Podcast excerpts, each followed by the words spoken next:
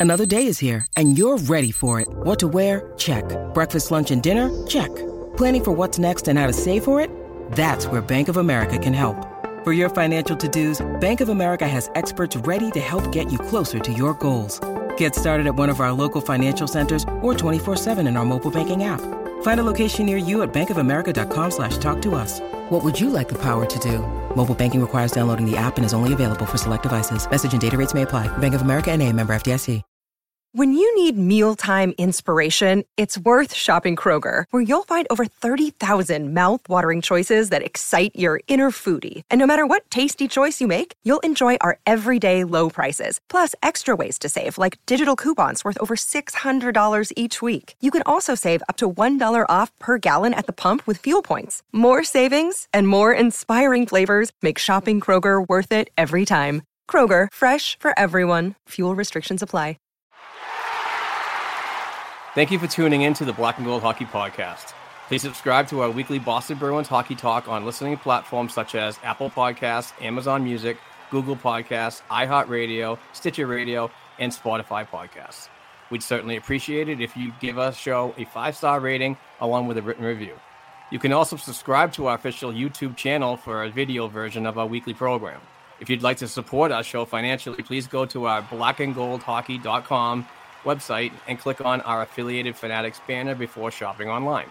Another way to financially support our weekly program is to become a Patreon member to be eligible for weekly Boston hockey prizes and monthly Boston Bruins hand signed jersey giveaways. Please go to patreon.com slash black and gold hockey podcast and donate just $1 per episode. Many thanks for the continued support and enjoy the show.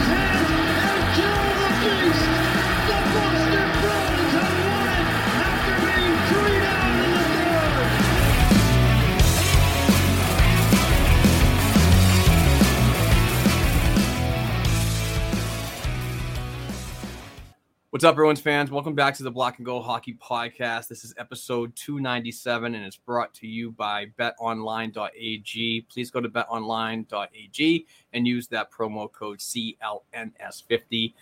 It, we're getting close to 300. and I love it. I, I just this this uh this podcast, Bruins related podcast train just keeps rolling. And joining me again to help the grease the tracks per se is my boy Kevin O'Keefe. What's up, Greasy? Oh, not too much, man. How about yourself? Not bad, man. Not bad. Thank you for joining me today, as always, but uh, particularly after um, a Patriots win, I heard. Oh, yeah. Patriots win. Uh, close one, 17 14. Happy to uh, see them pull it out, but it had some issues. But, you know, this isn't a Patriots podcast, so I won't get into it.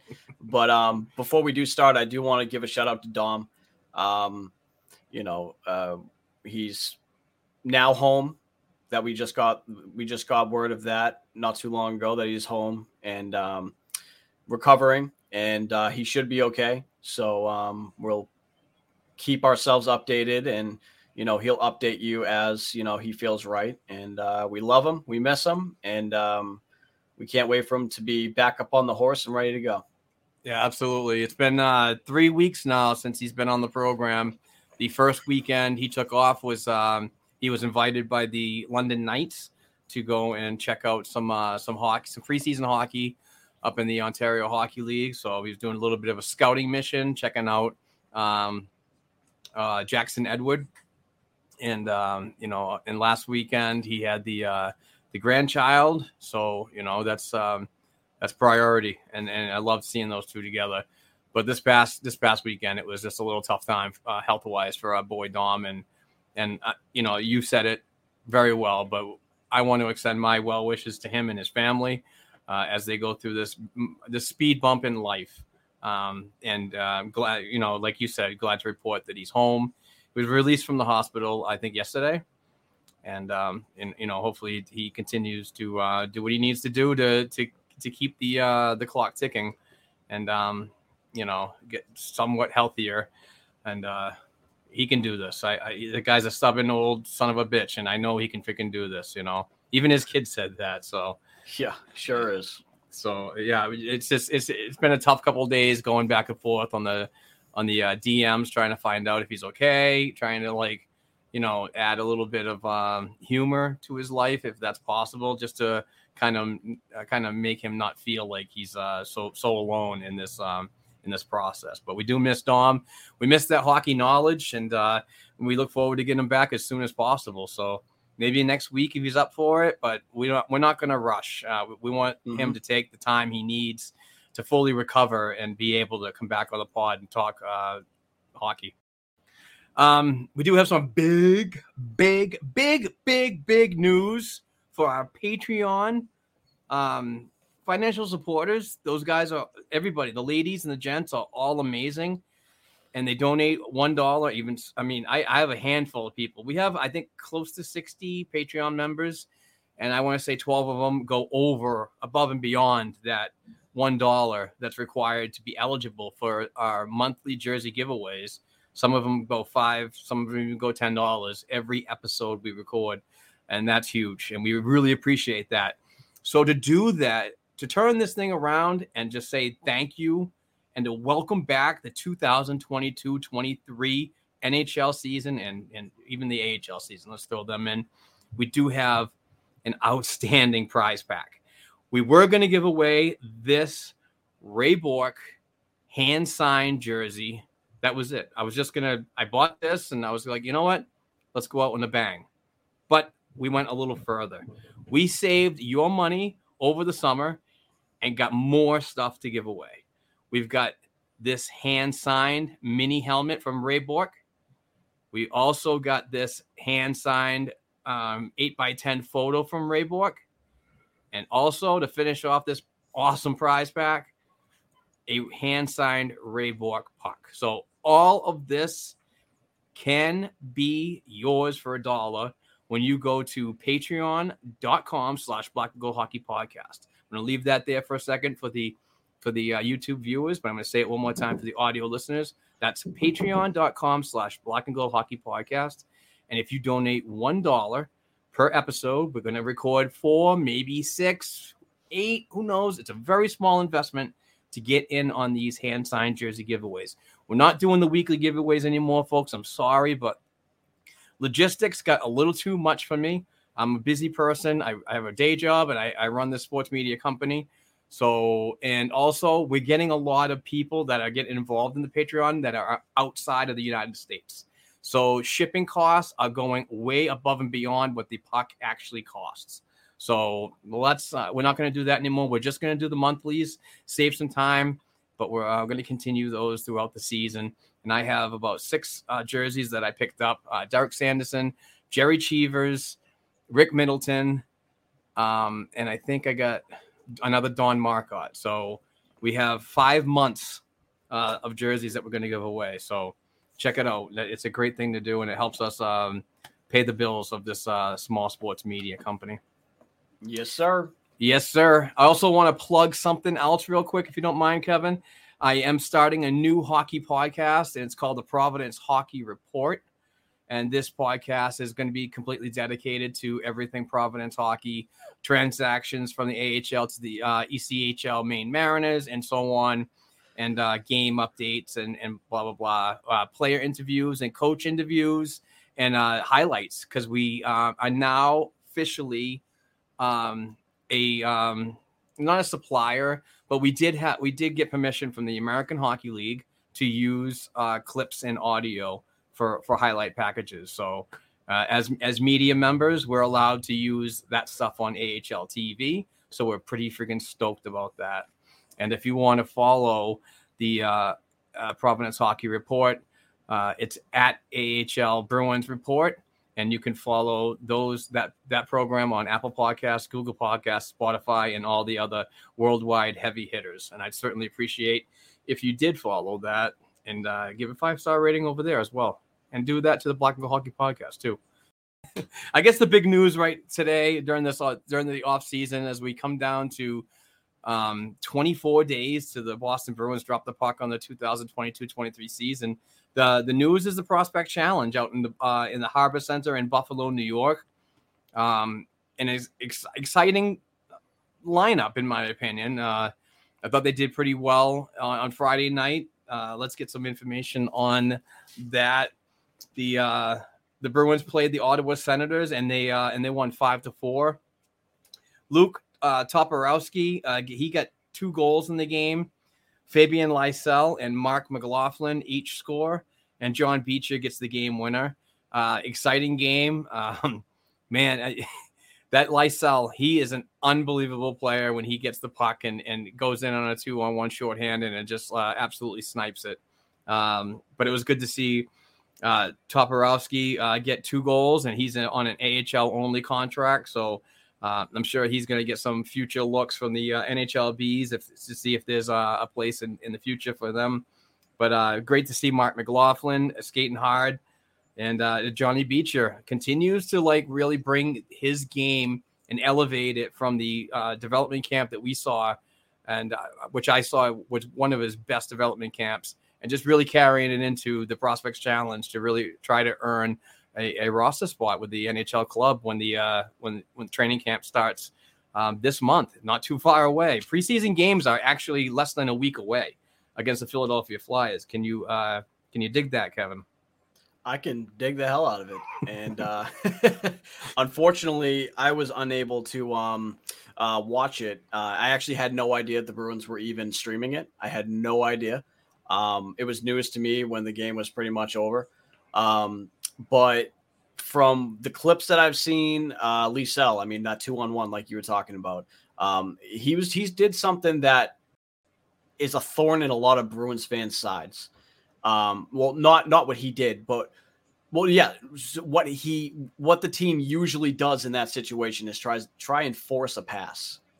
They'll try to force a pass to make that you know two on one play, you know that one T or whatever it may be, give and go, and it's nice to see a player kind of understand this is what this play is dictating and this is what I need to do and get a good shot off.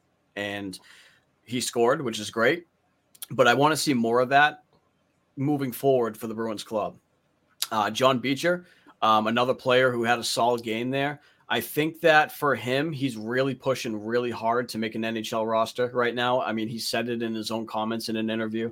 Um, I don't know if it was post Ottawa game or if it was slightly before or maybe a day after, but it was very recent that he had this um, this comment, and I'm really excited to see what he can bring. He's a big body. Currently, he's sitting around 215, which is um, a good size for him. He said he feels most comfortable at this weight on on the ice. So I'm excited to see him continue his trend, and hopefully he uh, pots a few more and really turns some heads in uh, training camp coming up. I'm sure he'll get an invite. So. Yeah, uh, Beecher's North and South game and these Prospect Challenge uh, games have been uh, fun to see. Uh, just a big kid that's really pushing to earn a spot. And if he doesn't get it, it's not a bad thing for him to go down and play a full season in the AHL. Uh, he after leaving Michigan at the end of the last season, an unfortunate way of, of doing it with a, such a loaded roster. I thought it was going to be national champions.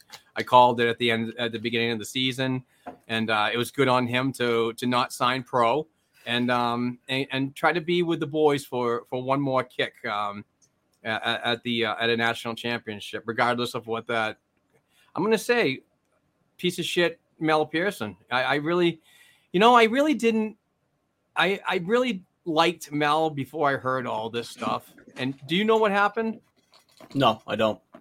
He was uh really behind the scenes, um, and and Steve Shields, former Boston Bruins goaltender, um, was the goaltending coach or an assistant coach for uh, Mel Pearson on the uh, Michigan State Wolverines, and he blew the whistle on on um, Mel Pearson treating players and staff really bad, and and uh, calling one player. I'm not going to say it on this program because I think it's rude, but um, um, a player that is like an is from Israel or something like that. You get it? Yep. I'm not going to say the word because I hate it. Um, but yeah, I guess he called the player that and and got called out for it, and now there's an investigation, and obviously he's been fired and so on. So um, who knows if any of that had uh, gotten John Beecher's head while he's playing right. at Michigan, but hopefully this upcoming season, whether it be in the NHL or the American Hockey League, he gets a fresh start. And it looks like he's really trying hard, and I like to see it. So uh, he's going to be a welcome addition, hopefully, in that top line. We'll talk about the um, Providence Bruins lineup later on and my kind of idea of where that's going. But uh, when we talk about uh, Saturday afternoon, which would be yesterday, uh, the game against the Pittsburgh Penguins. Unfortunately, the uh, the Boston Bruins lost six to four. Uh, they were down and out uh, in the beginning of the game, but really came back and, and put four goals up uh, quickly to uh, try to get back into the game, but just couldn't do it. But um, camp invite Ryan Humphrey, he got two goals, so he's um, showing a lot of good promise for his future, and, and hopefully the Bruins can keep an eye on him. Um, I'm not sure exactly where he's going. I, I think he might be going back to school. I'm not totally sure, but um, my bad for not doing the research on that, Mr. Kevin. Uh, That's okay. Curtis Hall, he got a goal. I'd really like to see him uh, step up his game this season. I know he's got some offensive skill. Uh, um, it just seems like the past two seasons he was really trying to be that more of a, an aggressor. Uh, you know that that that um, the nine twelve kind of like you know player. Uh, when when I when I saw him at uh, Yale University, I thought more or less he could be a top six guy. But uh, I know he's got the offensive capabilities to do it. I just want to see him put it all together and, and get some more finish in his game. And John Beecher got the uh, the fourth goal of the of the, uh, of the game against Pittsburgh, so he continued to uh, to keep that point streak going in this prospects challenge. Then that's it for that. Uh, you know, I, I, as I mentioned, the Bruins lost six to four. The next uh, Prospects Challenge game is actually tomorrow, and I think it's at 10:30 uh, on Monday morning. So unfortunately, I'm going to be missing that one. Uh, and you know what? So, talking about this Prospects Challenge, I'm really disappointed in a lot of the NHL teams that don't cover this. Um, I really think that in today's hockey and the way that we have the exposure to research online, Kevin, Mm-hmm. It, there's not more teams that are streaming this because right. a, a guy like me who loves covering the prospects wants to see stuff like that and and even the people that don't get into like prospects die hard like myself and you and, and Dom and so on you know they just want to see hockey you know they they're getting an itch just to get it and they want if you know they could just go and see a game that's fine but it's in, I think it's important moving forward. And I really hope the Boston Bruins organization saw the tweets that Dom put out and him asking for retweets about the Bruins putting a, a, live stream out there because there is a thirst for watching these kids at these particular moments that are trying really trying to fight for a roster spot. And I think that it, it, they should do the due diligence and give us what we need. Yeah, I agree. I mean, eh, how much money does it really cost to I mean, televise these, not even televise, stream. You yeah. know, it's fine. You know, the streaming's fine, but um, because I'm assuming the Pittsburgh game, I don't think was streamed, correct? No, Pittsburgh right. didn't even do it. Nor did Boston. Wasn't streamed at all. I just, I, I I'm pretty sure Ottawa is streaming all of them. Yeah. Um, I want to say Buffalo is. Yeah.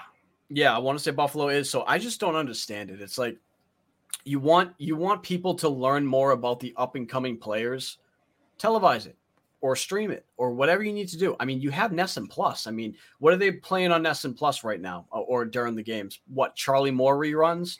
I mean come on. You can't put something more important on there. I mean open up your purse and send a couple guys out there. Send uh you know um you know a videographer out there and just do do a televised game on NESN plus for it. I mean we're a hockey town. Yeah. Why wouldn't you be excited to get and why would other people not be excited to get up for this? I mean, it's eh. just it's very strange to me. if the Bruins are too cheap to do it, put then put out a, a streaming package like ten dollars for Bruins fans. You know, I mean, and I'll even go to tell you that I was kind of disappointed in, in the stream because it was just the game. Nobody was calling the game. Nobody was saying names. You just had to watch and kind of guess on who it was because you're trying Right. to, you know, if people obviously have better eyes than I do, but I couldn't see the numbers, I couldn't see the action, so kind of rely on uh, people, you know, telling me what the play is going on. So would have been nice to have somebody there, but regardless, we move on. I think it's time to talk about the amazing Can I Wellness Company. Can I Wellness offers you a distinct experiences for the different challenges you may face throughout the day. Can I sleep? Can I mend? Can I fresh? And can I boost? It's the trusted brand for sports, fitness, and wellness households. With over 50 vitamins, nutrients, and herbal extracts in four uh, compact sprays, it's the most convenient way to get back on track with no pills, water, or messy powders. 90% of nutrients in these oral sprays are absorbed in less than 30 seconds.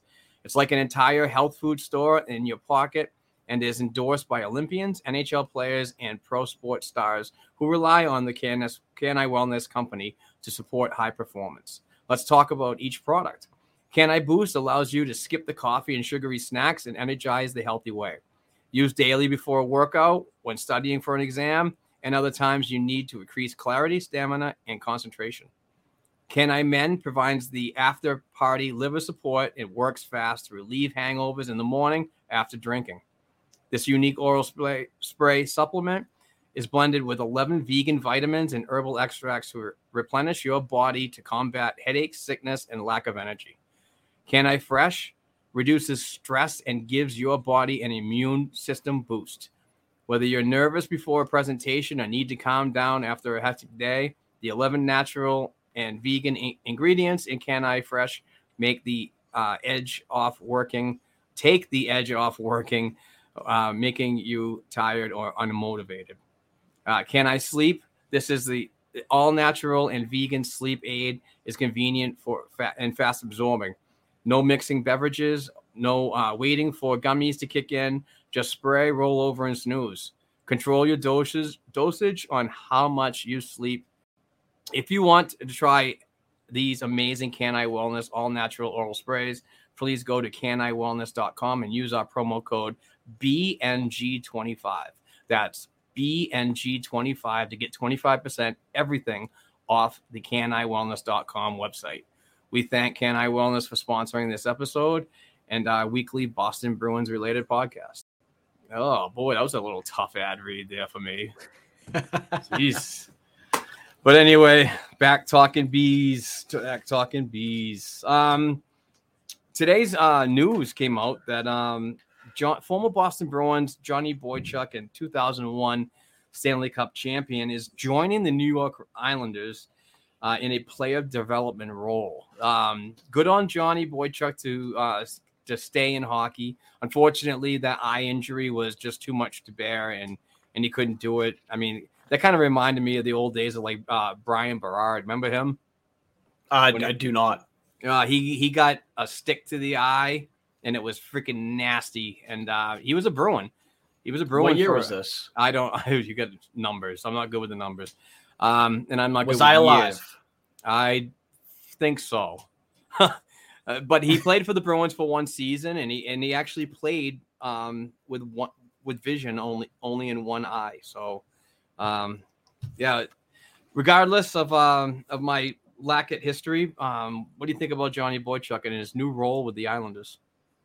I think it's great. I'm happy for him. I mean, he was um his time here was fantastic. I think any Bruins fan out there will tell you he was hard hitting. He had a beautiful shot from the blue line that always was able to find its way through. Um, he played a lot of second pairing minutes for this team. He's won a Stanley Cup here. I mean, you got to love Johnny Boychuk, and it's great to see that he was able to find himself his own place in hockey after such a incident, you know, that he had with his eye. Yeah, absolutely. Fan favorite uh, throughout his career. And, you, you know, you got to really consider how hard he worked. Um, he was throughout the minor pros, going from place to place, trying to, uh, to get a job and trying to crack the NHL roster. was out in Colorado, I believe, and um, was with their farm system and uh, couldn't make things work. Became a free agent, came to Providence. Um, the Bruins picked them up, came to Providence, and after that, it was just his uh, his path to the NHL and and consecutive games and years was pretty much cream cheese after that. So, um, yeah, good on him to continue the the, the hockey career, but in a, in a role that he gives back to the younger players that are learning and developing. So much like what Adam McQuaid's doing here in Boston and and uh, with the Providence kids and so on. Um, so good on Johnny Boychuk and uh, and best of luck uh, in his continued career with the New York Islanders organization. Absolutely. Um, geez, uh, we talked about the goaltending last week, and um, I wanted to. Well, this is basically your idea. So we went from goaltending. So this week we're going to talk about the defense and our thoughts on on uh, what we what we're going to see. Who needs to step it up? And um, you know, obviously we're going to be without Matt Grzelcyk and Charlie McAvoy, and uh, uh, Mike Reilly seems to be on track to start the season on time, but to me, he's really not a huge benefiting factor like a guy like McAvoy or even a guy like Grzelcyk can be. Um, but for me, I just I just want that next man up mentality to really come to fruition in these early months of this 2022-23 season because it's going to be needed. I really don't want to see this team go out and do anything outside of the organization. I don't really don't think there's anything left on the free agent list to, that you can actually pick from. So it's going to have to be done internally. You're going to have to see players like Jakub Zboril. We've been pumping his tires for since last year before yep. he got injured. You know, uh, he's going to need to pick it up. Uh, Brandon Carlo is one that I'm really gravitating to on um, on turnaround season. I think he really needs um, a big one here, or if I'm not mistaken, this probably could be his last road uh, out. No, I agree with you. I think that um, you know Brandon Carlo is a player that really needs to step it up. Um, there's some issues with his game last season that came, that was pretty apparent as far as uh, his willing to, his willingness to kind of get his body involved, um, which is something he seemed to stray away from a bit. Um, just a, a, little bit of positioning stuff, but I think he's gonna have a good bounce back year. Um, I think he'll be playing a lot with Reilly and Grzelcyk, of course. Um, I like you said, I think Reilly will be able to start off the year. I don't think that's going to be an issue. Um, let's at least hope so, because if not, then that's going to throw another wrench into everything. We're already down Grzelcyk, McAvoy. Um, being able to have a guy like Mike Reilly in there to kind of buffer things until we're able to get at least Grzelcyk back, which I think is going to be the end of October, if not like my birthday in November, which is the second, by the way. For anyone out there, my birthday is November 2nd, you know, there it is. But um, it's just one of those things where a guy like Jakub Zboril, as you said, he really needs to be able to come in and do exactly what he was doing last season before he was injured. Um, because I think there's definitely some top four minutes for him to be had, especially early on in the season. And I think he should be able to just jump right up and grab him. Yeah, I agreed. Totally agree with that. Um, yeah, I, I really want to see. I'm not sure. I don't have cap friendly in front of me, but I believe this next season is a real evaluator for the Bruins brass to really gauge on on what we are getting out of Brandon Carlo and the future of him with this uh, franchise. What do you got, Kev? Typing in cap friendly here. Okay. What is it you're looking for? Uh, uh, John, I'm Johnny Boychuk. I'm sorry. Uh, Brandon Carlo. Uh, how many more years does he have? Uh, let's see. So he is signed through. It won't let me uh, slide over to the right for some odd reason. Uh, but what I can tell you is let me just go ahead and click on his name, and that should tell me. Yeah, that'll tell you. Um, Carlo Brandon. Carlo Brandon. Mr. Carlo Brandon.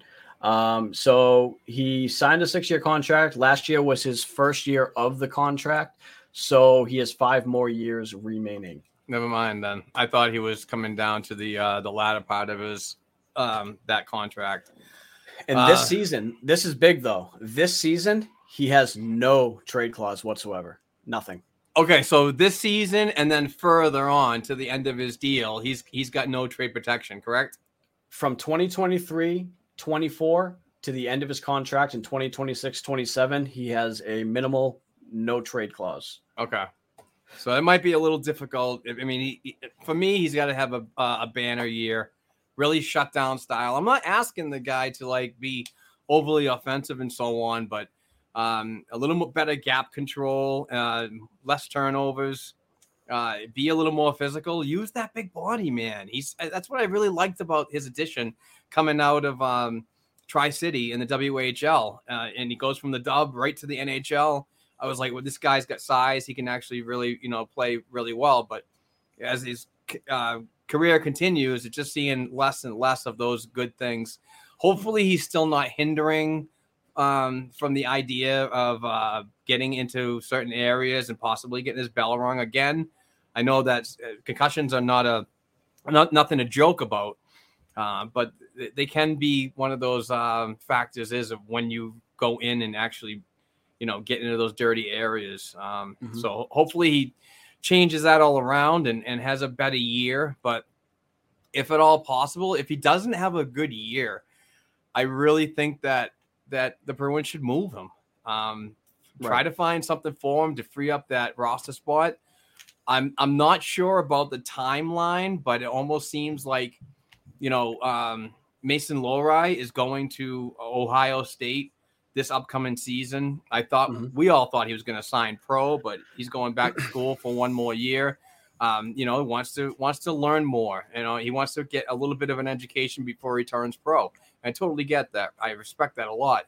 But I kind of feel like the Brandon Carlo roster spot should be um, Mason Lohrei's when he's available for NHL time, whether it be a full year in the a- AHL previous to you know NHL time shortly after. I think that that second um, the second line defensive line is a good spot for Mason to be, um, and because he's he's got he's a big body, he can play off a very offensive defenseman, really engage and stuff like that. But obviously remains to be seen. We haven't seen him at a pro level yet, so just my thoughts. No, I agree with you. And another thing about that contract, Mark. So the clause details is 2023 to 24 and 2024 to 25. He has a 10 team no trade list. Okay. Uh, 2025 to 26 season, he has an eight team no trade list. And then 2026 to 27, he has a three team no trade list. But here's the kicker if you don't trade him this season, if let's say he you know, has a bad year or whatever it may be. Um, next year, his total salary to be paid out is five five point seven mil. So that's over the 4.1 AAV. So it becomes a little bit harder to move. Um, this season, though, if you're looking to move him, his base salary is 3.5. So, I mean, I know teams will probably look into the future and see kind of what needs to be paid out. Um, because following that 4.7, you then have 5.4 the following season, then 4.2, and then in this final season, it is 3.2. So 3.25 to be exact. Um, so it's um it's definitely I mean, if this player plays how he's supposed to, the way we know he can, this is a steal of a contract. Right but right. he needs to be able to put it together. I mean, I'm not going to sit here and say that Carlo was terrible last season because he wasn't no. terrible, but he didn't live up to what we need of him. Um, and we're going to need that early on. So Brandon Carlo is definitely a big one. Um, another name we should talk about, Hampus Lindholm. Um, Hampus Lindholm, that's a guy that had some injury issues with the Bruins when he came over. I, th- I believe he played 10 games I believe he played 10 games. And it's no fault to his it's no it's not his fault. Stuff does happen. Um, but his contract, I mean, you look at that, you got a uh, he's got a no trade clause, no movement clause. Um, you know, so he's is that, uh, is that throughout the eight years? So his no movement clause is until 2026, 27. Then the final three seasons, he has a minimal no trade clause um, which is a 15 team no trade list for for okay. those three years. So okay. it, and his base salary in those three years is 4.8. So it's a movable contract at that point. Um, you know, the later you get into it, if you need to move him, but he's got another one that you're going to need to step up. You're going to need him to stay healthy. Um, and, and he's going to be able to step up if, if he's healthy. I'm not saying that he had a bad season last last year because he didn't. He was when when on the ice, he was a difference maker, especially when he was paired with McAvoy. They were fantastic together. Um, I didn't really care for what I saw when it came down to Lindholm and a Carlo pairing. I think that was there was a lot of issues there. I wonder. Actually, I don't wonder. I know that Montgomery is going to be looking at that at camp and seeing if they can kind of get them to mesh well, which might be great for a guy like Brandon Carlo. I do want to see that Jakub Zboril and uh, Lindholm pairing just to give them some, you know, um, uh, some balance in that top four. But if it ends up being a Carlo and Lindholm pairing, what better way to get Carlo really going, really moving, and just being able to have that stay at home presence than to pair him with a guy like Lindholm? He hasn't had a chance to play with like with a player like that yeah. because him and McAvoy they're on the right they're they're on the same side. So throughout his career, he's been playing with the likes of like Grzelcyk, Forbort, Reilly, you know, Krug. He, I mean, and Krug, I mean, he's great offensively, but defensively, I mean, Jesus, yeah. you know, that's that's a tough one for me. So uh, I never really pegged Torey Krug as a top four defenseman, and I still don't to this day. I don't yeah. think he's a top four guy, just in the sense of his defensive play. That's you're a defenseman. You know, I understand the the offense is fantastic. I love the offense, but it, it just wasn't there for me. So when I look at Brandon Carlo, he's never really had a chance to play with a player of Lindholm's character, uh, um, uh, an echelon. I'll go with, but um, so I'm excited to see what they can do in training camp and maybe some preseason games. And if it doesn't work out in training camp, do not force it. I hope Montgomery doesn't do something like that. Try something else. We already know Reilly and um, Carlo can work, and um, possibly Zboril can work really good with Lindholm. So we'll see on that front. And uh, I'm looking forward to the addition of John Gruden, uh, who's going to be the defensive coach, and how he gets the most out of these players particularly in the early months when when those players um, are still mending from their surgeries or, or, recovering from previous surgeries and so on. Um, I think that he's he's the type of uh, coach that can be, you know, that that player coach, but he can actually push when needed. So uh, it should be interesting on how both uh, Jim Montgomery and John Gruden uh, get this team to play a better defensive style. I think it's time to uh, hear about our show sponsor, betonline.ag. Football is back, and betonline.ag is your number one source for all your football betting needs and sports info this season. Find all the latest football odds, news, and game matchups, including this year's opening week's games. BetOnline.ag is your continued source for all your wagering information, including live betting, free contests, and live scores. Always the fastest and easiest way to get all your favorite sports and events, including Major League Baseball, MMA, tennis, boxing, and even golf. Head to the betonline.ag website to join and receive your 100% welcome bonus with your first deposit.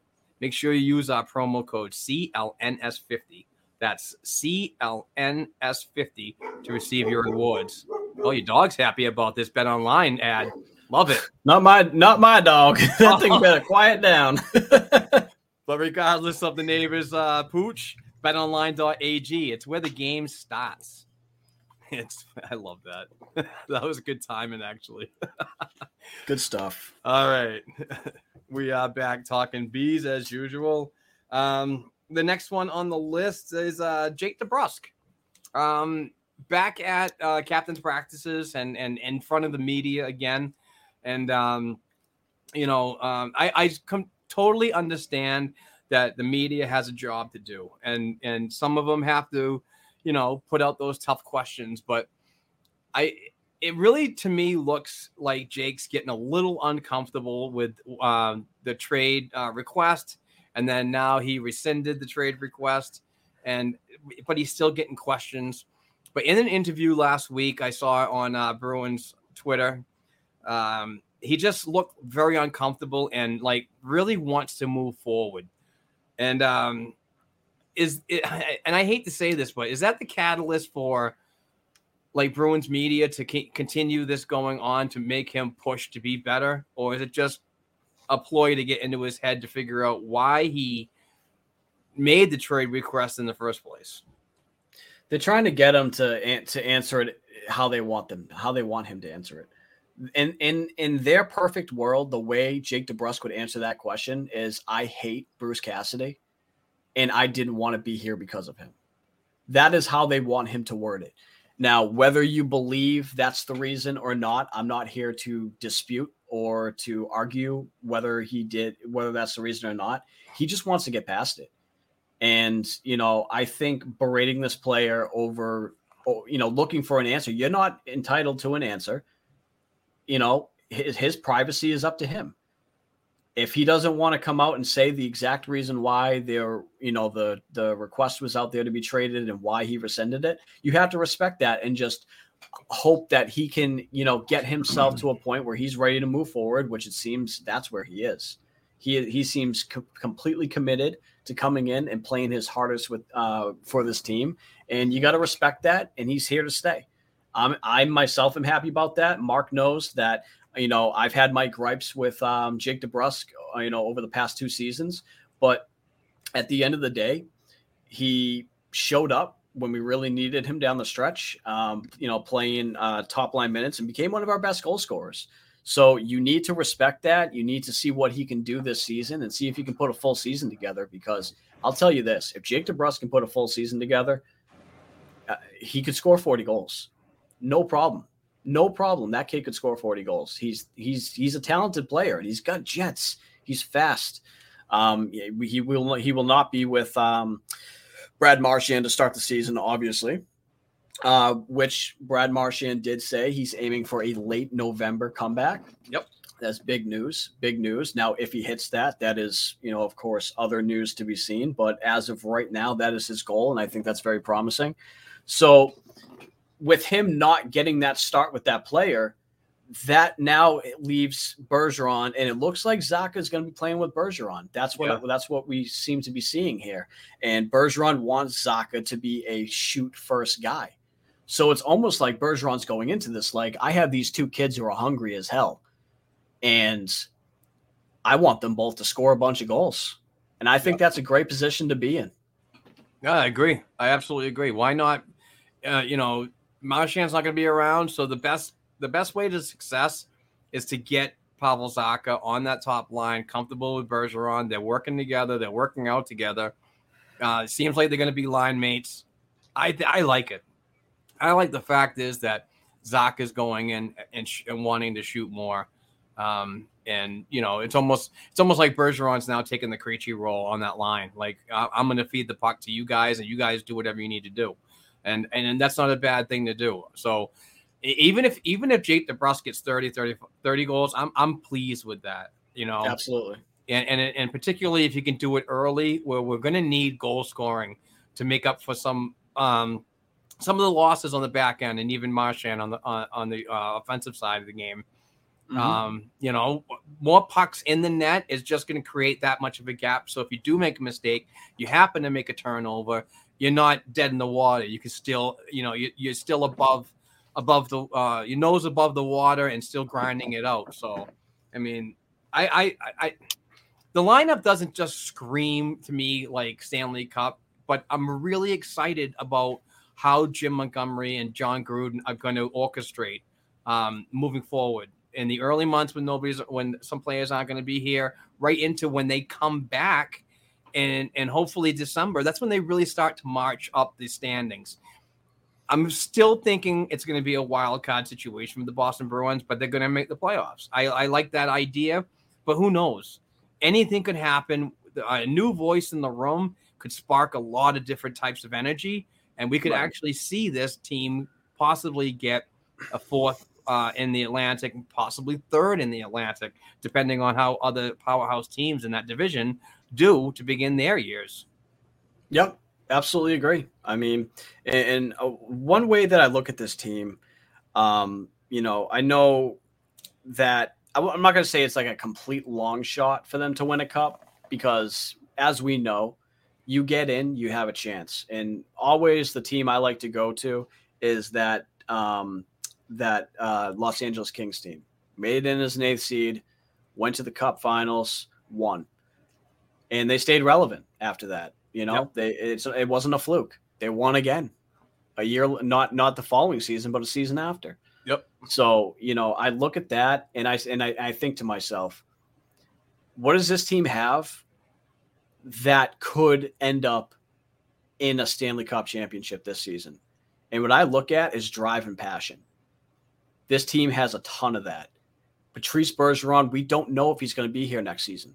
While we may speculate yes or no, we technically do not know. And this team, uh, and I'm not going to say this team's going to only want to win it for Bergeron. They're going to want to win it for themselves too. But knowing that you have a guy like that in this locker room, um, and then you know Marchand's there, he's not getting any younger. Uh, David Pastrnak really wants to win a cup. He's already came out and said, "I haven't won yet, and I regret that. I want well, not regret. I guess that wasn't the proper translation, but I want to win." Um, th- there's just so much in that room to kind of mold around. You know, you got Jake DeBrusk who wants to come and be an absolute force. You got Nick Foligno who has came out and said that. I mean, now he has said that he's in the best shape of his life. Are we positive that's true? Who knows? But his spirits are up, and you got to root for him. You got to hope that he has a back, uh, a bounce back season because that three point eight's there, right? Yeah. And it's gonna be there. He's not going anywhere. So Yeah. So hard to get I rid of. yeah, so you better hope that he is, you know, on his game, even if he gives you 30 points. Even if he gives you 30, 35 points and he ends up being on a, you know, on on a uh well, that would technically I- I don't know if he's going to get 30, 35 points from the fourth line, but he could. You never know because Tomas Nosek did that with Vegas in on- basically a fourth line for most of the season. He he put up um God, how many points did he put up? I, I think it was like I don't I don't remember exactly, but I know he was on pace at least to you know have similar numbers to that. Could you imagine though if your fourth line had two players who put up like 30 points? That'd be sick. That'd be sick. You know, I Because mean, Nosek can do it. Yeah. Can do it. And they got a guy in Steen who is gonna work his ass off. it's got to. I mean, if he doesn't make the NHL club, is I mean that waiver wire is, is a is a is a uh, serious reality. Yeah. So I mean, it's you, what I'm looking at is I'm looking at a lot of drive. I see a team that if they get in, they do have the talent there too. I mean, look when healthy, and this is before the deadline. Look at their top six before the deadline. Look at their bottom six. A line of Zacha, Coyle, and Smith as your third line. I mean, uh, there's so many NHL teams out there who would kill for that to be their third line. No kidding. I mean, that's a fantastic third line to have. I mean, you may actually, and then you know, when you so when you go into the deadline, I mean, what do you really need at that point? You just adding in some, you know, some nice little pieces to complement everything. I mean, it's they're not the goaltending. You know, another year of Ullmark and Swayman, I think they're going to be absolutely fine. I don't think goaltending is the reason why you lost to Carolina in seven games. That's right. I don't. I, I I just see a team that was battling a lot of shit at once and weren't able to get the scoring they really needed, and that's what their demise was. I mean, not being able to play well in Carolina that was tough. I mean, I think this team is better this year than they were last year. I can say that. I go. mean, they lost Haula, but they added Zacha and they added back Krejci. You're better. Even if Krejci doesn't, you know, come out and give you 70 points, let's say he gives you 50 points or 55 points, you're still better. I mean, it's just, yeah, I don't foresee that, by the way. 50 or 55 points from Krejci, barring injury, of course. but I, I don't know. It's um, there's there's a hope to this season. Is all I'm trying to say. I I I- I'm with you. I I don't peg them as a, the Stanley Cup winners this year, but there's definitely a hope. Hope's a great word, you know, because I hope everybody in these past episodes that we've been working with uh, Bruce Sullivan from Boston Sports and Music Memorabilia have written down the information and went to his Facebook page and shared and like all the stuff for some free free hand signed stuff. But we want to uh, thank Bruce for staying with us for a whole season last year, and we're under contract for another season this year. So we're really looking forward to working with him and getting these hand signed jerseys to give away on our Patreon giveaway. So uh, let's hear from Bruce, and we'll talk about hashtag Pastor Nasty on the on the other side.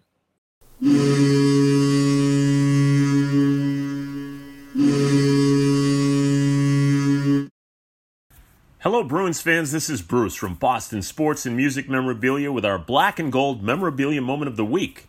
On Saturday, September 17th, we hosted a signing with 1980 Olympic hockey gold medalist and former Bruin Dave Silk. Take home a Dave Silk JSA photo or puck starting at just $39, a Miracle on Ice puck for just 44, or a Silk JSA autographed jersey with inscription for just 99. In October, we welcome back Bruins legend Andy Moog.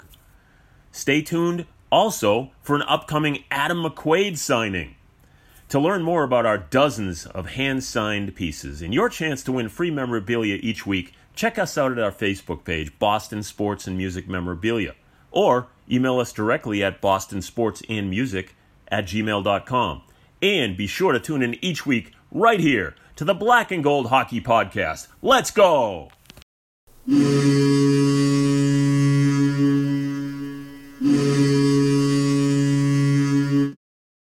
All right, guys, we're back talking bees. We just heard from Bruce Sullivan from Boston Sports Music Memorabilia. Spice up that fan cave because you need it.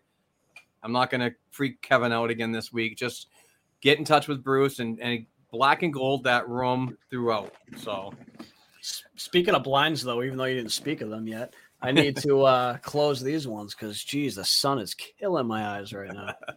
Jesus, you got sun and we got overcast up here in the North Shore. I was right. I was uh, I was in the North Shore actually earlier. Where? cool. Um, I was in Natick. Oh, Natick. That's not North Shore. Is that it? is that North Shore? No, no. Like like Newburyport would be North Shore for me. Um, Amesbury, North Shore. I don't know. I thought Natick was North North Shore for some reason. It could be. I could be totally wrong, but I'm sure I'll get. I'll, I'm sure I I'll think get. it's I think it's more east. Yeah, I I'll get. I'll-. I'm sure I'll get corrected on the uh, on the tweet machine after people hear this. Yeah, we're back talking bees, and uh, why not just jump right into uh, the interview that David Pastrnak had? Um, he did show up to captain's practices last week. I, I believe it was Friday, Thursday or Friday, and um, uh, uh, spoke to the media, and obviously the media went completely after him and said, you know, stuff about the contract and this and that, and um, you know, and David came out and, and and candidly just said, "Listen, I love Boston. I love playing here. I love my teammates, and I want to stay here." So, it's some little bit of a comforting factor for Boston Bruins fans that are absolutely losing their shit because he's not signed yet, and and I just don't. I really don't get the fan freak out about why a player who is under contract for another season has to like be signed as, as soon as possible. I get that you want to lock him up and so on. He's he's a he's an absolute elite player. He's a threat on the power play. The one time is absolutely freaking um a howitzer. But I just don't understand why the continued hate for the Boston Bruins organization and not locking up a player that still has a whole year of term. Now listen, stop freaking out a week before freaking um uh, the NHL trade deadline that is um, was came out yesterday. That's going to be on March third. So mark that down on your calendars. March third. Back to normal. Yeah, exactly. So, it, you know, if you're a week outside of that, then you start freaking out about what you're going to do and and what assets you're going to get in because you do not want to have a David Pastrnak say, "I'm going to test free agency." Well, let's see where we go from there, and then I'll circle around and see if your office still holds the same. Uh, because pretty much if anybody's throwing 10, 5, 11 at David Pastrnak, he's gone. Uh, I, I, I, I, hopefully he takes the discount and so on here in Boston. But if things go don't go right, then I mean he has the ultimate choice to to go wherever he wants. But I don't want to get to a point where the Bruins are pushed into a corner where they have to like um, decide that you know if you're gonna make a trade, do it and and get something for him before he walks out the door. I know many people are are comparing this to like the Torey Krug, which is totally different in in my opinion. Totally, Totally different caliber player, totally different, and yeah. Um, so this is the type of player, in my opinion, that you would trade to start a rebuild. And if you move him, you're gonna you, you're gonna get so, a lot of assets back to um, really improve in the next year or two. So we'll see what happens, but it's it's just a comforting thing for me personally. I like David Pastrnak; he's a great kid. and uh, I, I want to see him here for a long period of time. But um, I just don't get the free, fan freak out as of right now. Yeah, I mean, he said that, you know, because he, when he was asked about the contract and where they're at, this and that, he, you know, he decided to say, "Hey, I haven't had a normal summer in two years. Yeah. Okay. I'm enjoying my summer. I'm enjoying getting myself physically and mentally prepared to come in and give my all to help this team win. Uh, he said playing with David Krejci over um, for the um, in the tournament overseas really rejuvenated um, you know his his love for playing hockey because you could totally tell there was times last season where he was going through the motions and rightfully so. I mean, when you go through a tragic situation like him and his uh, wife and the rest of his fam or uh, fiance, I, I don't know if they. I think fiance, but whatever, his significant other, we'll just say that. Um, what they went through in their family with losing a child, I mean, that's going to be really hard. Um, so you know he's getting himself back on his horse he's ready to play and he said it i love here i love it here in boston this is where i became a man this is where i became the the player i am today and i'm he also said he's very optimistic that they will get a deal done so you got to look at what he said and you got to take it at face value Absolutely. now part of me really would love to stir the pot with the oh. bruins fans oh, because oh, it's a lot of fun to do that. One of his comments. Are you breaking out um, your inner Andrew Taverna? a little bit, a little bit. But one of his comments was, "We have a whole season." He said, "We have a whole season." If I were to be a pessimist, I would take that comment and I would say to myself, "Yeah, he has a whole season to really shine, to really make himself look really good, so that way." When July 1st comes along, he can just go ahead and sell himself to the highest bidder. Yeah.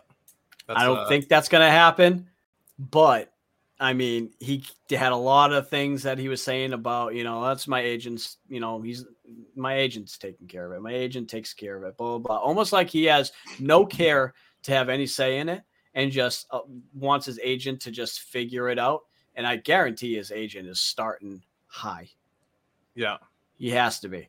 Yeah. Um, so maybe he's betting on himself. Maybe he's seeing what he can have for a uh, season before he signs a contract. And I'm not saying that that's what it is. It's just another side of the coin because you got to look at both sides of the coin. Yeah. Uh, but I don't want anyone to freak out about those comments, of course. Well, actually, yeah, do it. It'd be funny. but it's it's one of those things where you look at the situation. He loves it here in Boston. He wants to stay. So, uh, and hopefully, it does. Um, you know, in into the season or or just before, whatever. Much like he did in his uh, in his first contract when him and Charlie McAvoy held out right to the day before training camp happened, or the day of the first day of training camp, and you know went from there. So hopefully, that's the same thing. Just uh, take your time and get it done. And um, yeah, Jesus. Think about it though, Mark. I, I see a He's... Twitter I see a Twitter poll in your future. Yeah, think about this though he said, I'm not really focused on a contract right now. I'm really focused on my team and helping them win and this and that, blah, blah, blah, blah, blah, blah. And I think to myself a little bit here if you were so focused on your team and the place you love and wanting to play here, this and that, wouldn't you want to hammer out this contract extension this summer so it is not a distraction moving forward? True. No, that's Just food for thought. But also, also, when on that thought, when you said earlier, it's going to be a long, it's going to be a year.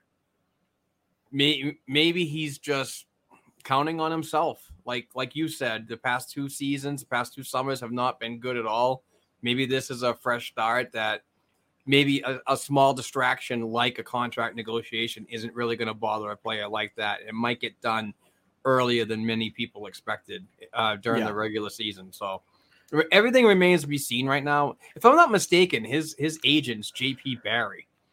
I could be wrong. I think that, so. He's a, he's a bit of a stickler as, as well when it comes down yeah. to agents and and holding out to the very last minute before you know you're actually pushed into a corner to get things done. So um, you know, I, I'm I'm I'm I feel good about this this deal getting done because he really is a cornerstone of this organization moving forward, particularly offensive. You know, yep. and, and if we could just he if he can continue to learn to carry the puck with that speed and not turn it over, man, this this guy could be like a 60, 70 goal scorer. Right. You know, If I were to be a betting man, go to bet online. well, actually, you know what? No, not a betting man. But if I were to guess, if I were to guess where it's at right now, I'd have to say Pastrnak's camp is probably somewhere between 10.5 and 11 million dollars right now. Yeah. That's probably would- where they are. And why wouldn't you be there? You know Right, what I and- mean? And Don Sweeney's going to talk him down to a cap friendly deal that he can he can have the availability to work on pieces needed in the future when David Pastrnak's on this team to make Right. things happen and not be so much up against the cap like they are every year. They have that flexibility to bring in a player at the trade deadline and so on to, or even a free agent the uh, the summer after. Who knows? But Yep. still, I, I feel good about this. Um, I feel good about this signing, and I, am not to freak out until, like I said, the um, the NHL trade deadline on March 3rd. If it comes right around Mhm. then, then it's going to be like, wow, this is a scary situation. But until then, step off the the edge of the roof, folks. You know, it's all good. Yep. Enjoy it. and, and if I could guess where Sweeney's at right now, I'd say he's probably in that eight range.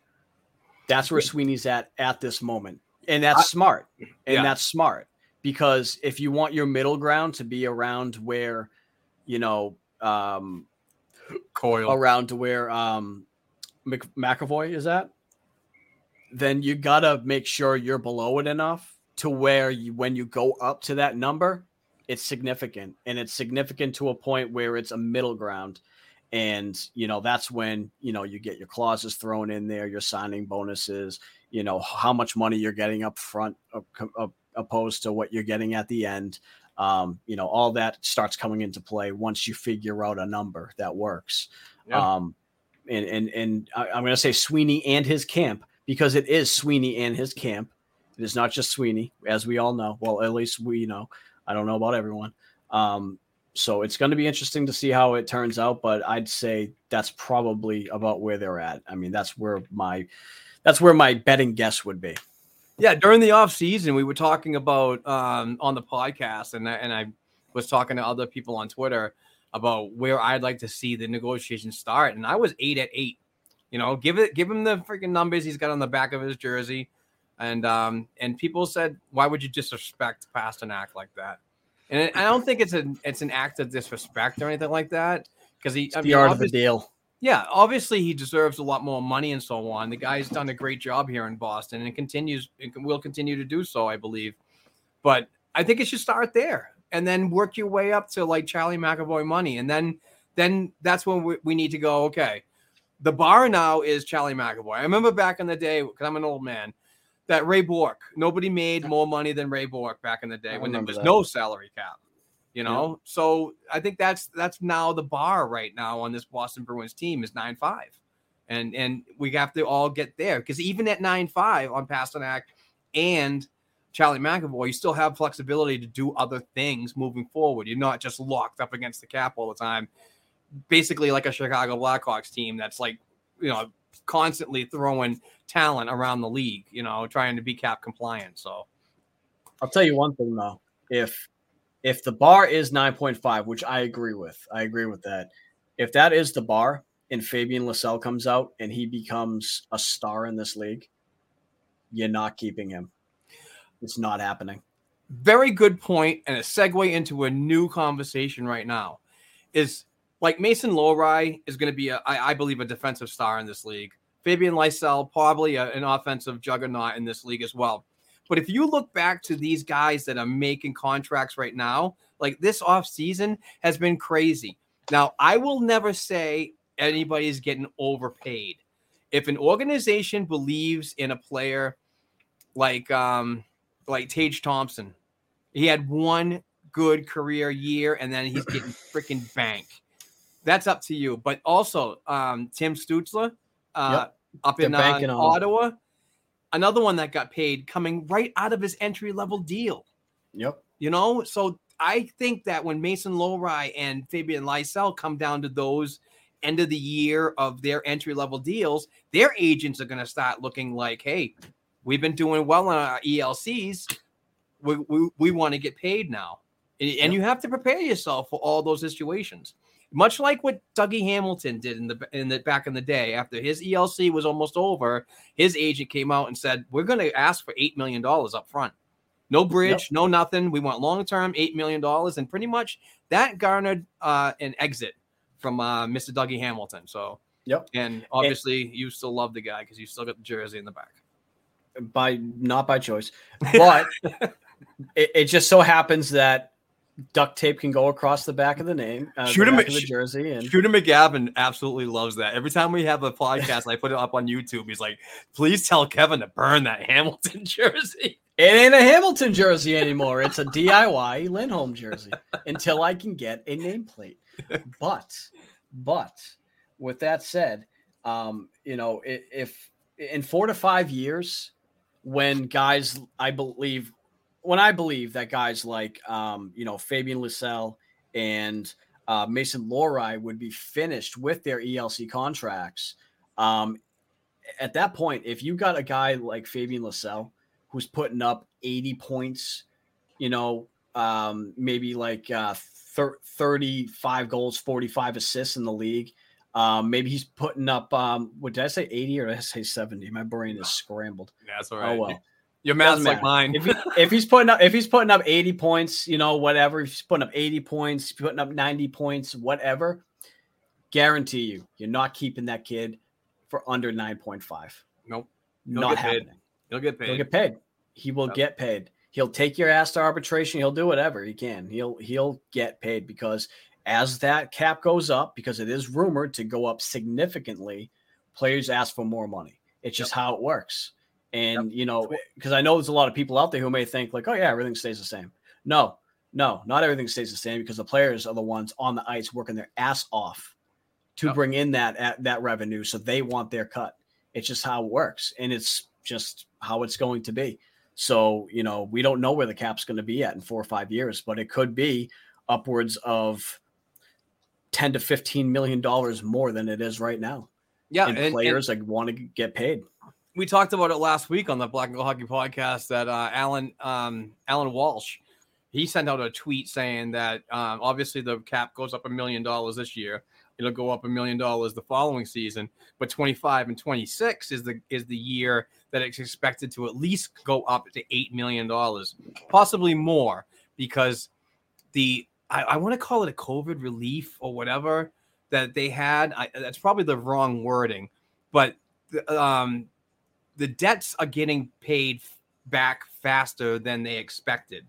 Yep. So that means that the higher increase cap is going to come sooner rather than later and uh, and that's always good things when you're trying to build a winner is to have that cap flexibility and so on. Yep. But someday, someday in this league, I'm not going to say it for certain, but someday in this league, you're probably going to start seeing players making 20 to 30 million dollars a year. Yeah. I mean, it may, it may not be for another 20, 30 years, yeah. but the hockey's getting more popular. It's happening. You know, why and and look at the NBA the NBA is what the maybe the third most popular, tied with hockey, and they've got players making a boatload of money more than yep. hockey players do. So as that revenue goes up, as that cap um, ceiling goes up, players are going to start making their money, and they're going and rightfully so. I mean, the reason why I say rightfully so is because if people, especially in baseball, when you look at what people make in baseball I mean, crazy. How can a hockey player not deserve that? I know. If you're just going off of other sports, I'm not talking. I know there's going to be people out there who are like, you know, well, you know, what about the people who fight for their right to play this game in this country? Which I totally agree with. They should make a ton of money. A lot more than they do make now. But uh, just basing it off of the sports that we see and what people are making, hockey players deserve to make that, if not yeah. more. Especially so eventually, especially especially how they beat themselves their bodies up for 82 games a year. And yeah, that's yep. That's the hardest part. And and I'm I'm actually shocked that they don't pay more. But uh, obviously, you know, what they're getting is somewhat good. And, and I know that I know that a former NHL or former defenseman, um, Pronger. Oh, what's his name? Sean Pronger, I think. No, or uh, Chris, Chris uh, Pronger. No. Chris Pronger, yep he tweeted out something a couple months ago saying what actually an NHL player makes, and he based it off of a five million dollar salary. Yep. And the the agent ten percent, fifteen percent, whatever, the the taxes wherever you live and so on. You're basically getting half of that money. The other half is going to um, escrow and blah blah blah and blah blah blah and taxes and this and that. Yep. It's just, it's just crazy how much they get freaking taking out. Like you know, it's almost like me and you when we get a paycheck from our our job. You know, taxes are freaking. You know, Uncle Sam's right there. Hey, pay me. You know. Yep. That's exactly how it is. And unfortunately, um, there's a lot of people don't understand it. Like there's people who are like, oh, why wouldn't you sign a million dollar deal? That's a million dollars. No, it's not. No. No, you're lucky. not. You're lucky on a million dollar contract to get two hundred grand out of that deal. Yeah, I mean, it's it's it's just the way that, and and that's why there's teams out there like the Tampa Bay Lightning, you know, the Florida Panthers, you know, teams in places like that where they can get away with having a lower cap hit because not as much money is being taken out of them. Uh, to wrap up the uh, this episode 297, getting so close to 300. Proud of this um, this this uh, podcast that we got going on. Um, I do want to talk about the uh, the Providence Bruins upcoming roster that um, the lineup that we could see on opening day on October 14th against the Bridgeport uh, Islanders. I will be there as a media member. We did get our credentials again this year, so shout out to the Providence Bruins for uh, having us for I think it's our fourth year. I think so. So uh, shout out to those guys. I can't wait to get down there and meet the uh, the new crew, the new PR team. So uh, and obviously hang out with Mark Diver and uh, and other uh, media members down there. But uh, the Providence Bruins 2022-23 season is is really starting to look good on paper, in my opinion. And I wanted to talk about the lineup that I believe uh, could be in place. And and this is not gospel. It's not in stone or anything like that. Please, it's just my idea of of um of what I'd like to see out of this lineup. And let's start off on the offense with the line number one. Uh, John Beecher uh, would be uh, heading the center position. Uh, on the left side would be Georgi Merkulov, and on the right side would be Mark McLaughlin. I know Mark uh, plays the center position, but he also shoots right and can play the right side as well. Uh, thoughts on that line? I love it. And I like the way that you have it because Beecher right now is probably, you know, giving them a really good showing. And why not continue to see what he does at that position? You drafted him in the first round. You want to see if that can pay off.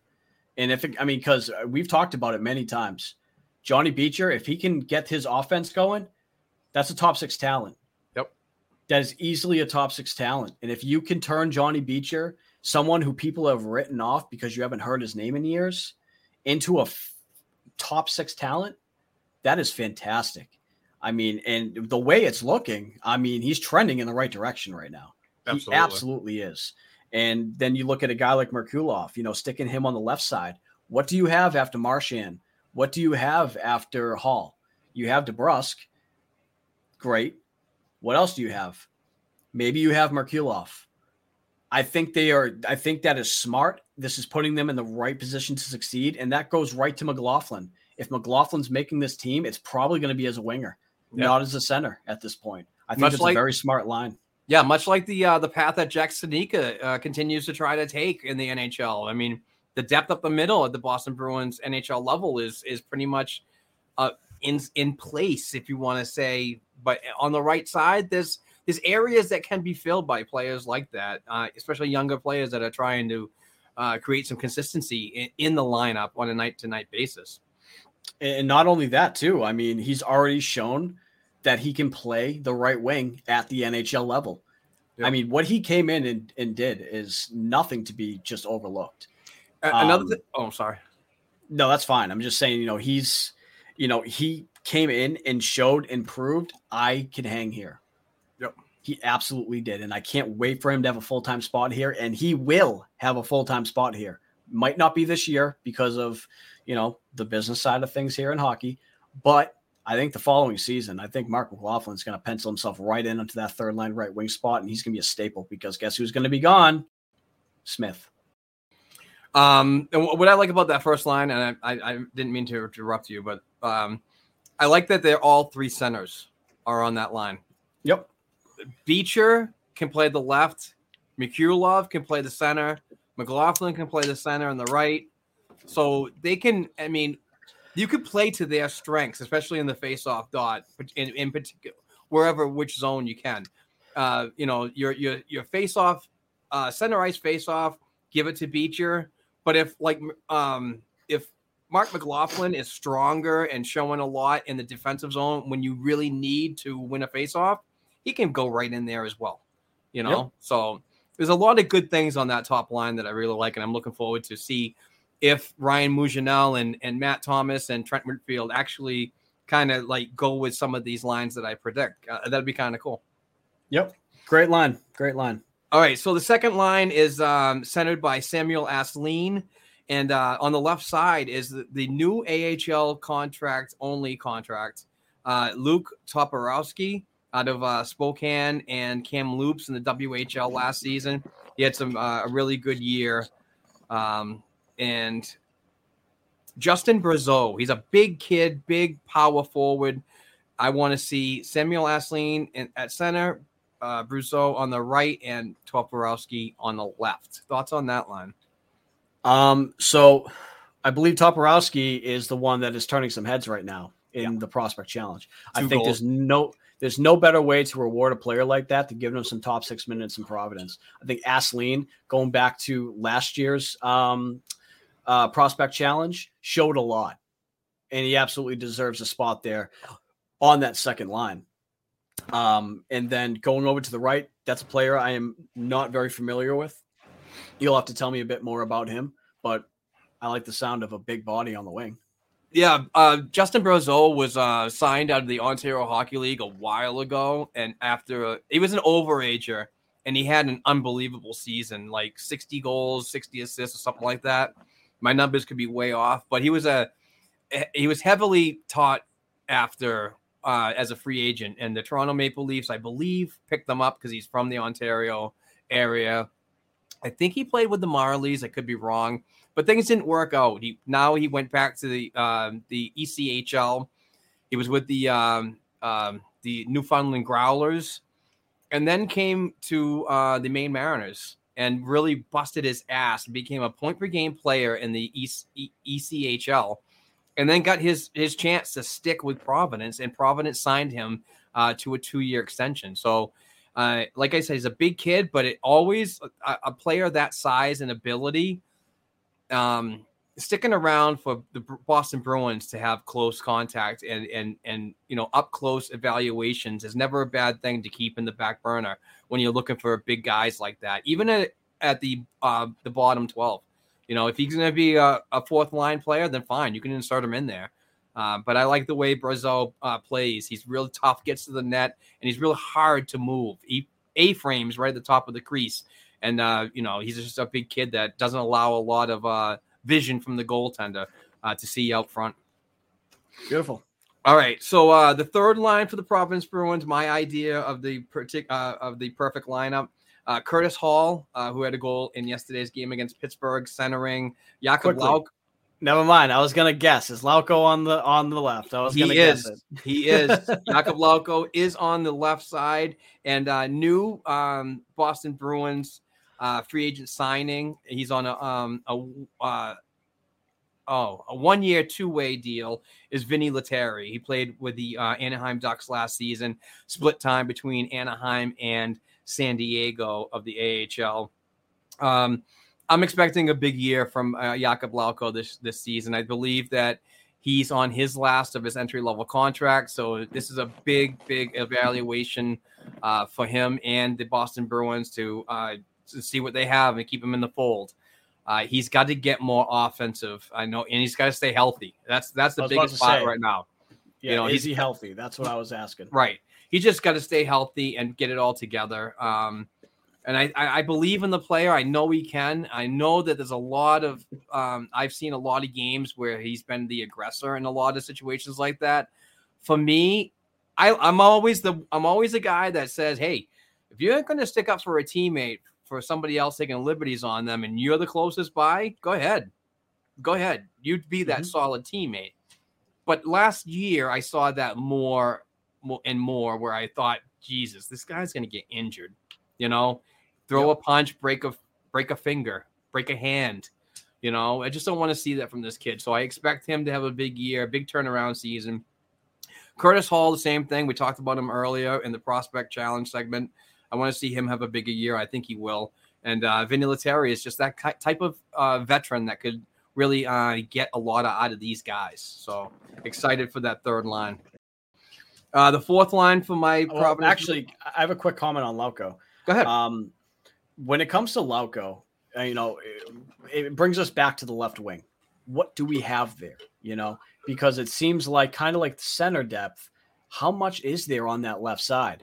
Um, and it's looking like if he can have a bounce back year, as you're saying, you could be looking at a left side of you know Merkulov, DeBrusk, and Lauko for your future, and that would be fantastic. I think that would be great for them to have, um, because when I look at th- there's only three players that stick out to me when I think of players of recent memory. I'm going to say since Pastrnak um, that have came out during a um, uh, during a uh, I'm going to say the preseason games that you really were just like, oh my god, like you know, became players that Bruins fans were talking about. And one of those was Pastrnak. The other one was Studnicka. And this final one that I'm going to say is Lauko. Yep. When he had that goal that he scored in that preseason game years ago, people That was went, "Wow." that was in China. Remember that? Yeah. Well, no, was that in- was on TD Garden Ice. Oh, was it? Yeah, that was in the. Garden. Oh, Yep. my bad. I thought I thought that was in one of the uh, preseason games that they played in China.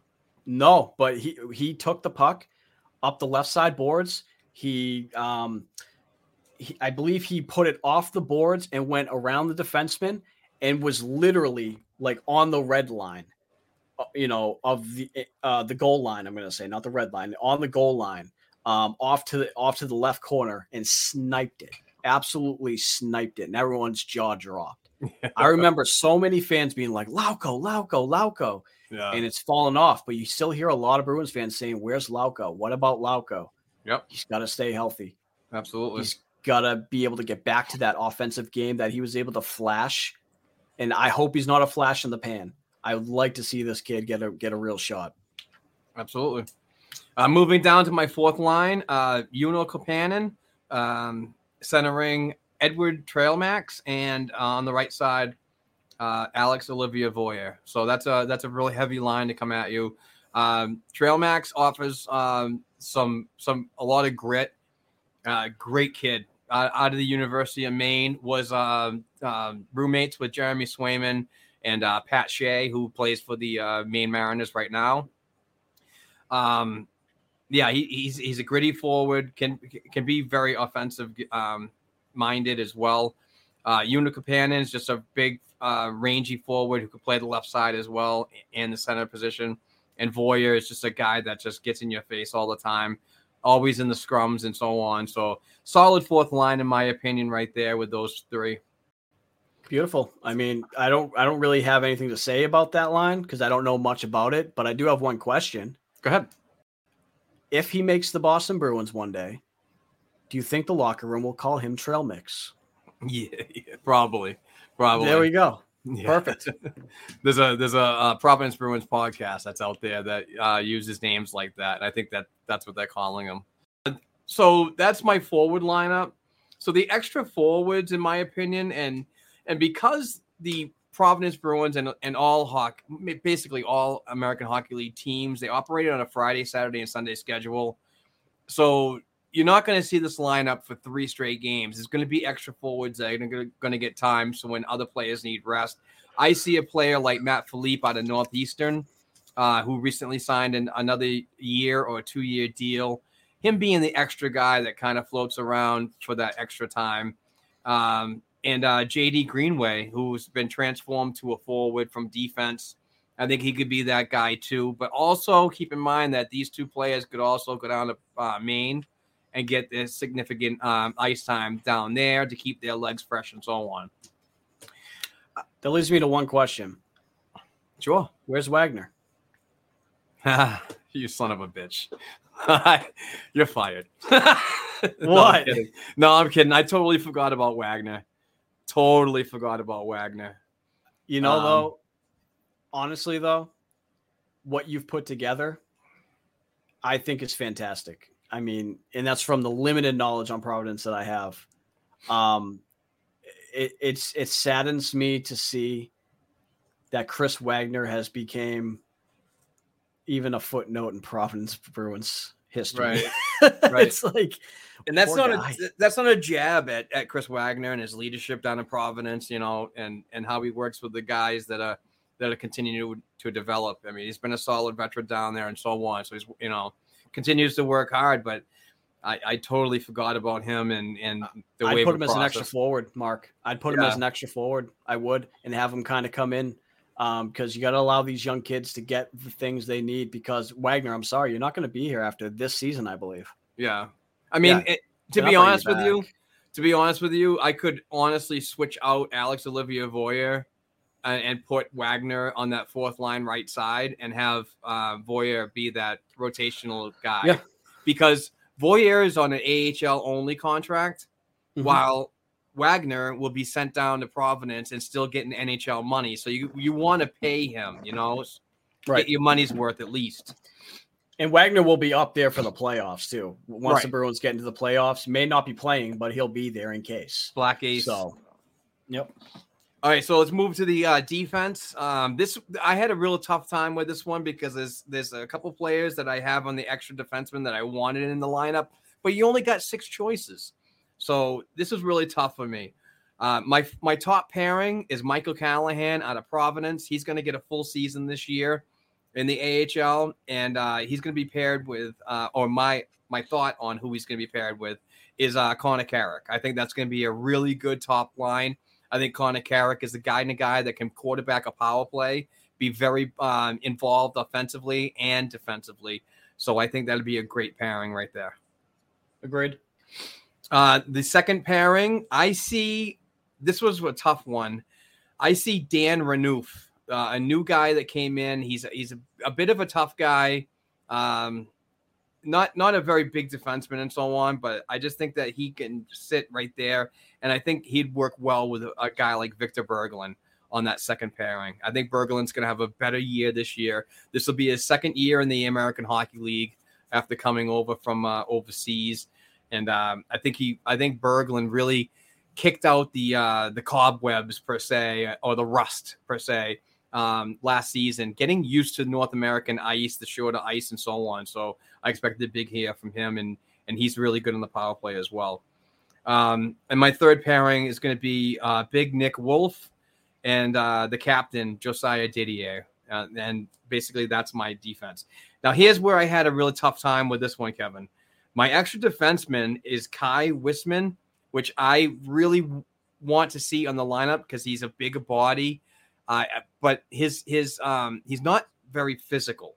So that's why I kind of had him as the extra extra defenseman uh, because he's not like uh, the other ones that I had that were kind of locked in. Uh, Jacob Wilson, who was recently signed out of uh, Arizona State, I think he's going to go to Maine. Um, uh, Fedor uh, Gordeev, I think he's probably uh, going to Maine, but could be that um, rotationary defenseman that could be, you know, you're seven and eight, whatever. And the the final one is Grant Gabriel. Gabriel's a big kid, but I really didn't see much of him. Uh, hopefully, he can he can uh, prove me wrong this season and, and become more of a mainstay. Uh, but speaking of Maine, that's another option for uh, Grant Gabriel as well. And uh, those are the extra defensemen I have. Um, and obviously, the goaltenders to wrap this thing up is uh, Keith Kinkaid and uh, Kyle Keyser splitting the season, splitting the duties, you know, and um, and Brandon Bussi. And I want to. Brandon Bussi's father DM me and said everybody's got his name wrong. it's Bus E. It's Not just- Boosie. no, it's not Boosie. It's Bus E. So I want to thank uh, Mr. Bussi for uh, correcting me because I've I've been saying that because I thought that's what it was. I'm not really good with the pronunciation of names. So You, you should have messaged him back though and asked Are you sure? Because you're about to ruin a really fun joke for Bruins fans. Are you sure?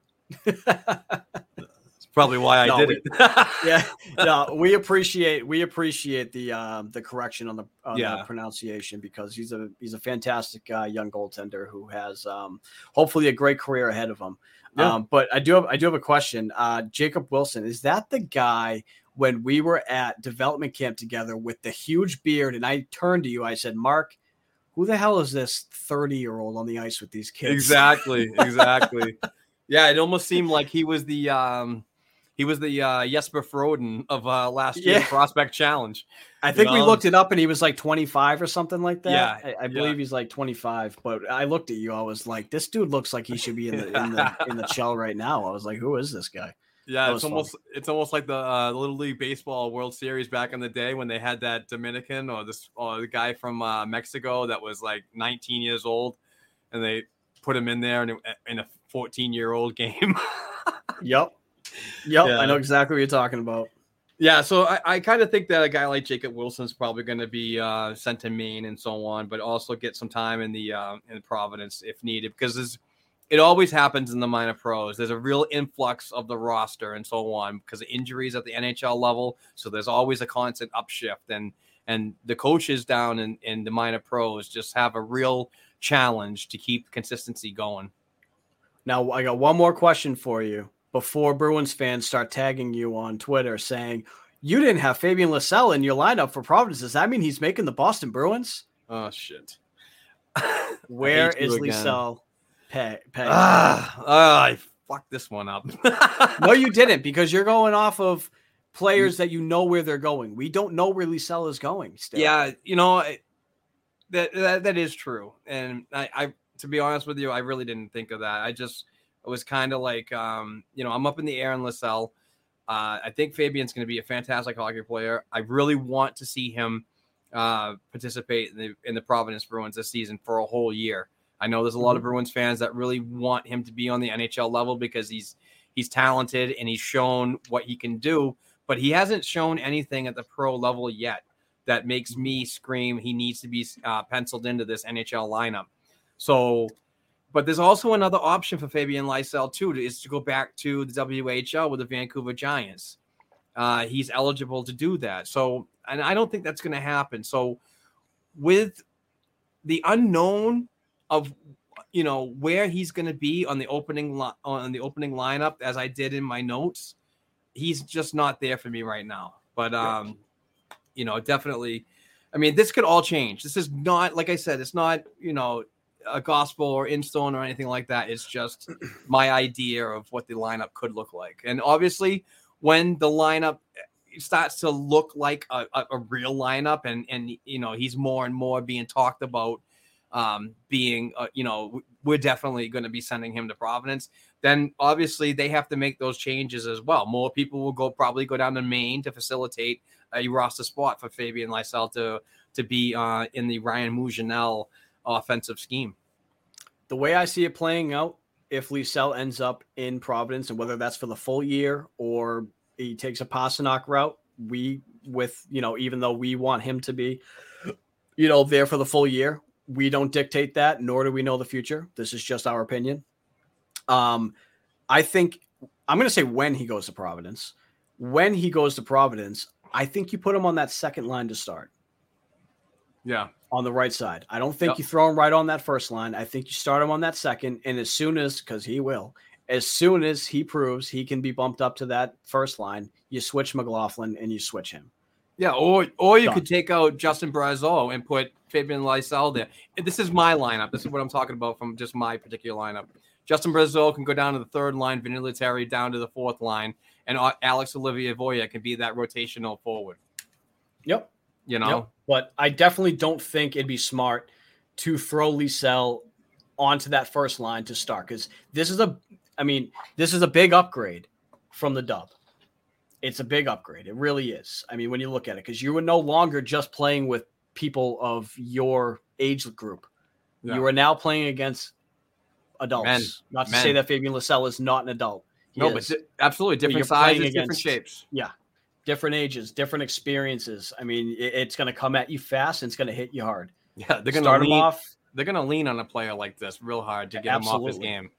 Yep. So stick him on that second line, see how he does, and whichever way he goes, move him up or move him down. However, you need to do it. And if a guy like Lysell is moved down to the third line, it's not because he's a bad player. It's because he just needs to go through the growing pains of learning professional hockey at you know in the North American game. And the AHL is no joke. It's no joke. It's the second best league um, in the United States. Yep. It's no joke. Probably You in the world. It's not a joke at all to say I played professional hockey, you know, for you know, in the American Hockey League. Yep. It is not a joke. I wish I had a chance. Right, exactly. I mean, a lot of the people who l- love to crap on players be like, ah, career AHLer.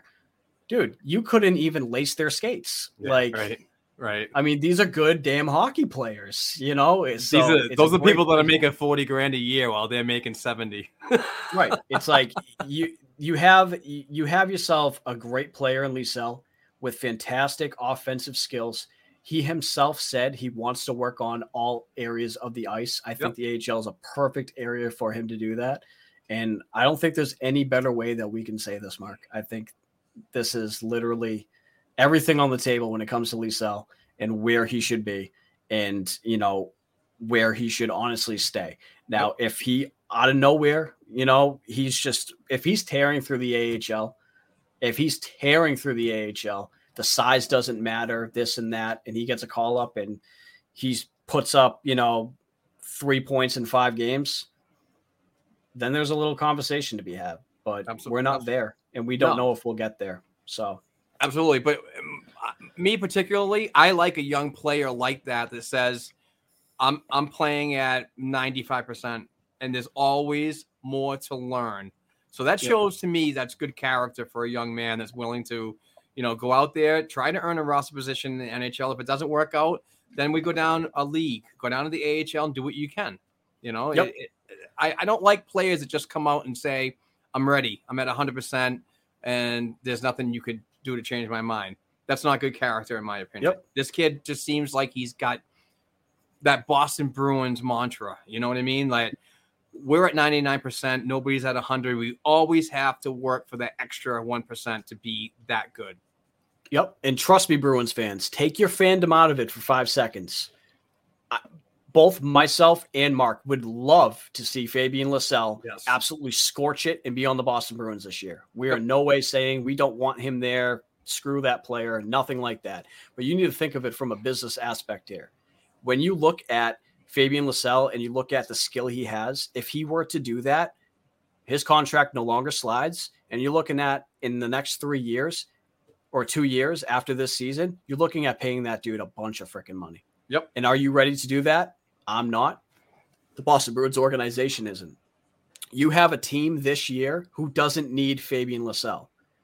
That team does not need Lysell this year. They don't because they have a team that can compete for a cup and they have a team that can be bettered at the deadline with already experienced NHL players Yeah. And, so and- a- allow that contract to slide. Allow him to get himself going in the Pro- American Hockey League. And also for those that want to push back on what we're talking about, the amazing listeners that do, um, even a fourth line role for Fabian Lysell, I want out. I don't even want him on that line. You know, I, understand that he played in the dub and it's a very hard developmental league. It's it's the, perfect place for him to go and learn that type of um, game where it comes at you a little faster. But if he's going to be on the fourth line, no, no, he's way better off playing top line, second line minutes in Providence. because he's going to learn a lot more there. And and if they do need that guy to come in, because say Smith's not working out or Smith's hurt, and they need a right winger to come in and play in there. Yep. I, I mean, I know contracts and I know all this stuff, but when push comes to shove, Mark McLaughlin's your guy there. He or True. Studnicka. True. You know, like, but for me, it, right now it's McLaughlin over Studnicka when it comes to wing. Oh I yeah, mean, yeah, yeah. Because what you need out of a player like that is secondary scoring, and McLaughlin already showed you he can do that. You know, Yeah. at the NHL level. There's You know, another player. guy. There's another player, Kevin, that I didn't mention in my lineup. I'm all over the place on this freaking Studnicka. Oh yeah, well uh, maybe you have him pegged as the extra forward or in the lineup for Boston. Who, Who knows? knows? I mean, knows? it's another gonna- player where we don't know where he's going to be. I'm gonna go You with know? you. Yeah, just say you never know where. Well, he's it's going. true. I mean, Even when though you I forgot about about it, him. you know, you don't know where some of these players are going to be. We have no idea. We cannot peg them in Providence when they have an actual chance at being somewhere else. Yep. Um, and like you said, the dub is, you know, maybe not the most, maybe not the first choice for where you want Lysell, but it is a realistic option. Yep. It's it's a realistic option. I mean, both of us highly doubt it, but it's a realistic option. All right, let's end this um, hockey podcast episode 297. Uh, two shout outs.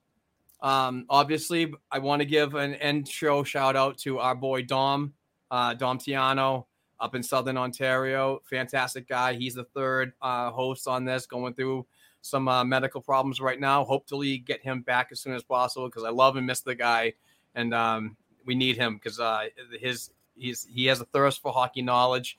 And the best thing about Dom is not only is he just a real class act, but he's just so willing to pass that knowledge on to so many other hockey fans that you know want to learn more about a particular player. Yep. Or he'll tell you Google it. Google it. The second shout out is to longtime Black and Gold Productions supporter, uh, Zach Tarenko.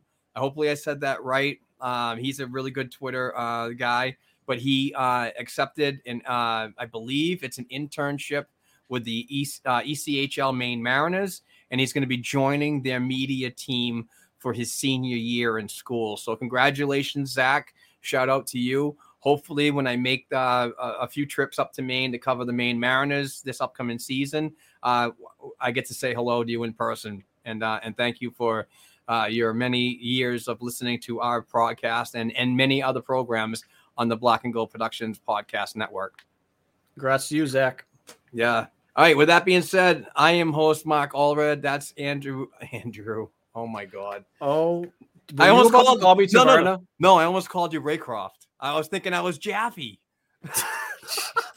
I thought you were going to call me Taverna. No, I mean, no, no, I'll, no. I'll no, no. to sign off. No You- offense, Taverna, but I you don't mean, I have wanna terrible takes. You don't have terrible takes on Twitter to get to get that name. Oh, jeez. I'm just Shots kidding. fired. Yeah, I Shots know. fired. He's probably going to come after me later on after he hears this, but I love Andrew anyway. Um, Okay. but regardless, uh, I want to say thank you to everybody for listening and supporting the uh, the show. We're coming up on 300 episodes, and it looks like we'll be lining up with our 300th to start the season. Hopefully that happens. We might go three on one to start the year. Who knows? But um, just want to thank everybody for their financial contributions on our Patreon account.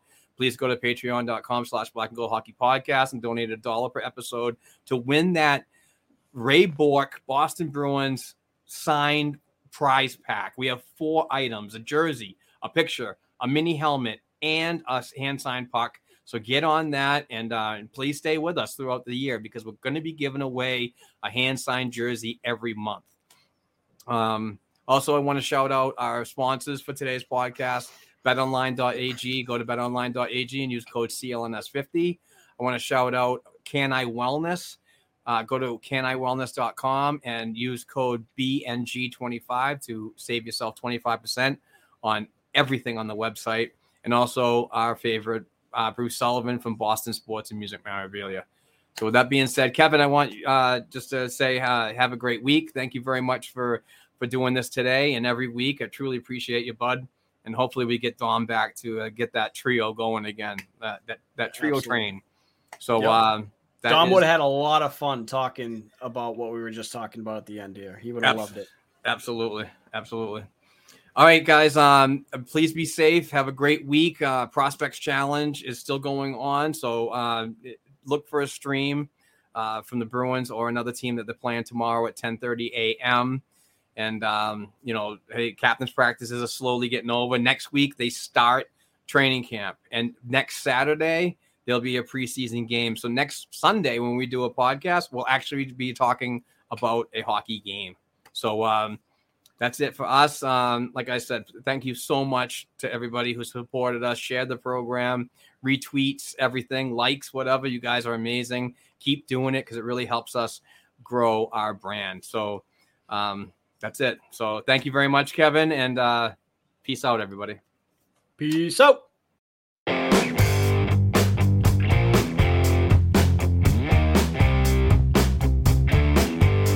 Thanks again for tuning in and supporting this week's episode of the Black and Gold Hockey Podcast. Please give the show a five star rating and write a review on listening platforms such as Apple Podcasts and Spotify Podcasts. If you'd like to contact the show for advertising opportunities or to send us a question or topic idea we should be discussing, please send us an email to black and gold productions llc at gmail.com. Don't forget to share our program on your social media platforms with other hockey fans and follow our Twitter accounts at Black and Gold Pod, at BNG Productions, at Black and Gold 277, and at Kevin underscore O'Keefe 89. Also, please don't forget to check out our official blackandgoldhockey.com website where we cover the Bruins organization from the NHL level down to the prospects worldwide. Peace out.